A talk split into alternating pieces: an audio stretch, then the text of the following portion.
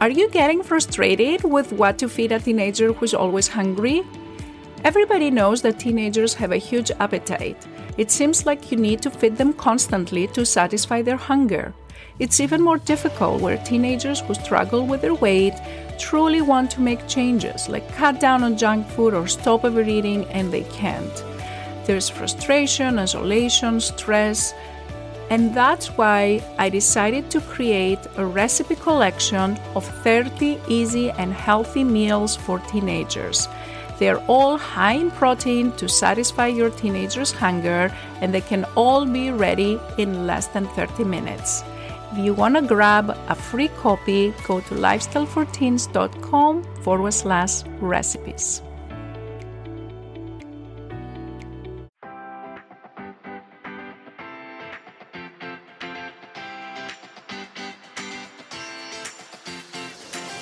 This is the Lifestyle and Weight Loss for Teens podcast. If you're a mom and want to help your child who is struggling to lose weight, you are in the right place. If you are looking for healthy lifestyle tips, Dr. Gourgari is here to help you understand the science around safe weight loss in teens and children. Because what works for adult weight loss is not always the best for children. This podcast is for educational purposes only.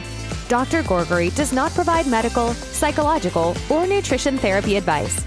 You should not use this information to diagnose or treat any health problems without consulting your own medical practitioner. And now, your host, Dr. Jenny Gourgari.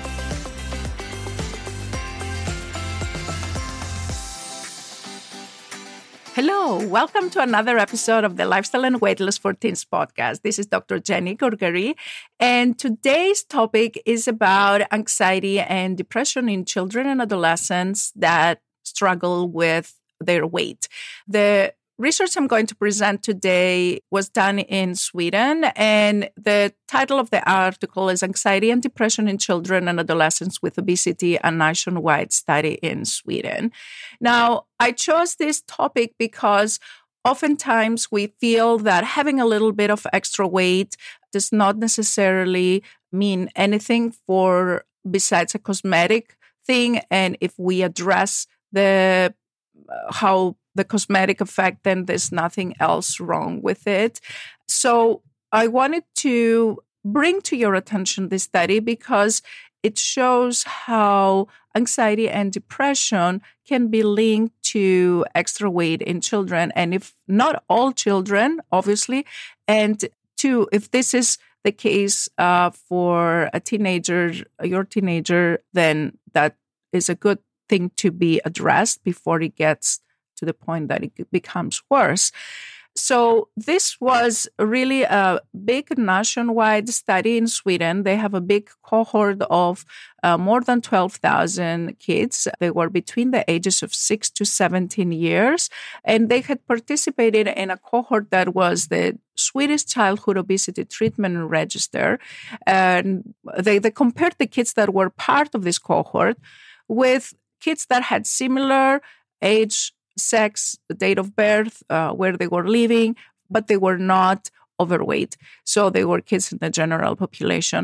And then they tried to identify whether the kids that they were participated in the childhood obesity treatment were more likely to have depression and anxiety compared to the kids that were not overweight or obese. So so the way they did this study is they collected data on height and weight, uh, once again to calculate the body mass index, which is a measurement that scientists use to evaluate the degree of overweight in children and teenagers. Uh, if you don't know what BMI is, I invite you to go back to episode one, where I explain in more details what is a healthy body mass index for any teenager on a certain age and how you can find out how much weight the what is the ideal weight for a certain teenager on a certain age. So they collected, they, they captured this body mass index for all the kids that participated in this study. And they also looked, uh, they have very good data on the medications that they were using. So they were seeing whether they were using uh, medications for depression or anxiety and whether they had certain uh, diagnosis in the records that gave them the diagnosis of anxiety or depression. Now, they also looked at other factors that could be contributing to being overweight or being depressed actually like having a family history of anxiety or depression, because those kids may be more likely just because there is some family uh, history of depression and anxiety. They look at the socioeconomic status, because that is another factor that may affect anxiety or depression. They look to see whether they have other conditions that can cause anxiety or depression, like ADHD, where they ha- they had autist- autism or they had like mild intellectual disability.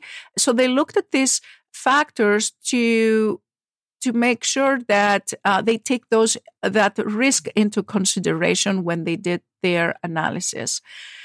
And what they found was that indeed the boys and girls that had uh, pediatric obesity, they were at higher risk to have depression and anxiety. And indeed, the girls were had a 43% higher risk of anxiety and depression compared to girls that were in a normal weight. And also similar risk was in boys.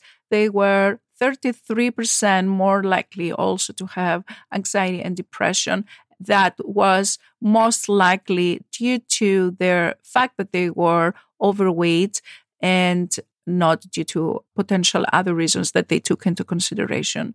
Now, this is an important, in my opinion, message. It kind of shows us that the kids can really have some serious mental health issues related to the extra weight that we should take into consideration to address these mental health issues because oftentimes we're not aware that they have them. They may not express them in a way that is very obvious. And also to address the reasons that lead to that. And one way is to address the weight and unhealthy weight and unhealthy behaviors and maintaining a healthy lifestyle. And of course, one question that arises is why is this link and why does this happen? And there can be a few possible explanations for this. One is that that extra weight gain has been associated with some kind of inflammation in the body, and there can be some genetic background that leads to that, and it can it is the same genetic background that is linked also with this tendency to gain extra weight. So it could be the same reasons underlying the development of depression and anxiety and also putting on extra weight. So that is one possible explanation, uh, more into the biological spectrum of the explanation. Another reason is because oftentimes kids that have depression and anxiety, they're treated with antidepressant medications or medications that fight the anxiety. And these medications, as a side effect, have gaining weight. So it is this relationship between medications and weight gain, weight gain and uh, depression. So it's hard to tease out which one is which, but for sure, after the initiation of men, you know, antidepressants and anxiolytics, we know that some individuals tend to gain weight. And that's why uh, psychotherapy and not medications may be appropriate for some kids, but it's not for all kids. And that's why the mental health professionals are important in this case. Other potential reasons is that kids that are overweight they tend to not be very physically active. And we know that physical activity improves mental health, decreases depression. So it could be also a link that has to do with not being super physically active. The same is also true for uh, sleep disturbance. We know that some of the teenagers that struggle with their weight, they don't sleep well, and not sleeping well can also affect how you feel, can affect your mood, and can make you more prone to have more depressed feelings and be more on the edge. So uh, that's another possible explanation. And also, there are other factors that have to do with the social aspects. Uh, like, for example, uh, kids and teenagers with obesity may uh, be bullied or teased about their weight, and that can create some uh, painful experiences for them, and which can also lead to anxiety and uh, depression.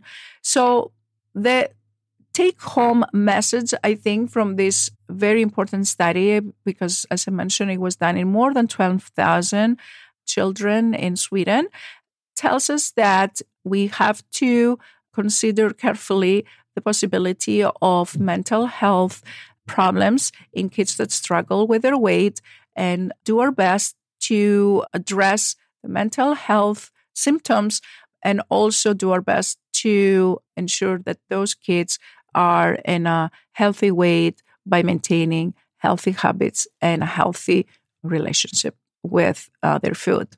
And if you're looking for food that is healthy and what to feed a teenager that is always hungry. I have created a list of 30 recipes that are uh, can all be made in less than 30 minutes and are high in protein, which you may find helpful. You can go to lifestyleforteens.com forward slash recipes and you can download that for free. I hope this episode was helpful and I will be with you again next week. Take care. Bye. If you enjoyed listening to this podcast, I invite you to come check out the LIFT program. It's Dr. Gourgari's 12 week coaching program for teens and their moms, where we take all this information, we apply it to your daily life, and we work together so your teenager learns how to create a healthy lifestyle so they can feel happier, more confident, less stressed, and love their body again. Visit the website at lifestyleforteens.com and click on the Work With Me and free resources to learn more about this program and get free help to start this journey right away. Thanks for tuning in, and we'll catch you in the next episode of Lifestyle and Weight Loss for Teens.